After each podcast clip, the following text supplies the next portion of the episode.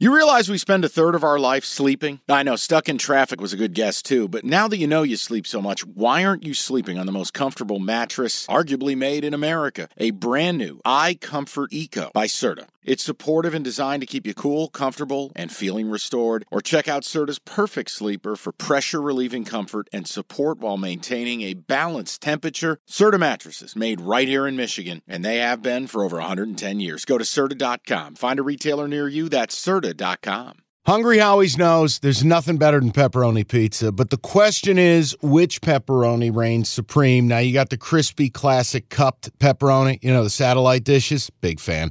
But why choose one when you get both? They got a pepperoni duo coming up. See, this is more up my alley right here. Pepperoni duo, you're getting the classic cup pepperoni plus the original plus 100% real cheese, unlike a lot of these other places around town. Get a large pepperoni duo, $9.99 only at Hungry Howie's. Let's start with the Lakers. Devils number. They're playing the Nuggets. Lakers plus five and a half, and the public slight lean towards Denver. 55, 60% of people betting on the Nuggets. Lakers, a public dog. You don't see this often. And I think it all comes down to how you interpret game one. Nuggets led by as many as 21, but the Lakers pulled within three points twice in the fourth quarter. You could look at it and say the Nuggets are the better team. They're the one seed. Jokic had a triple double in the third quarter, and they let their foot off the gas. Cool. I see it differently. I see Anthony Davis is healthy, and don't take that for granted because we're all waiting on that weird Anthony Davis injury. But with him healthy, he owned Jokic in the bubble. He had a big game one. It's a big deal that he's healthy. LeBron, still LeBron. I'll back him over just about anybody in basketball. And again, they nearly pulled this off in game one. They covered. Now, I'm not asking for credit because I didn't step up to the mic and cut the episode.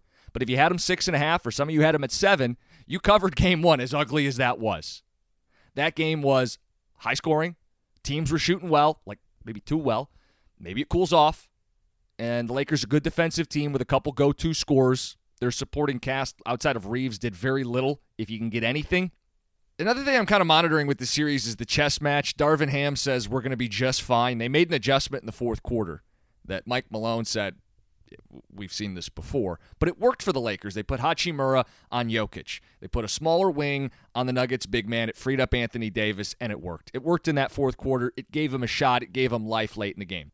Hell, I like the Lakers to win the series. You can get them at plus 200 right now. I, I mean, I, I'm half willing to tell you to take the money line tonight, but I hear Mike in my ears, and he says, take your vitamins. Don't get crazy. Take the points. So five and a half is the Laker play tonight. Now, I also hear Mike in my head going, what about the total? the overs in this series, I think, are going to be fun to bet, and I think they're going to hit. But after a, a, hot shooting game one from both teams, especially from three, uh, to me, it's a stay away. I don't want to bet the under in this series, um, but I, I just don't feel like tonight's a good spot to bet the over. You do with what you want. You do what you want. Lakers plus five and a half is the cash the ticket daily dime play today in the NBA.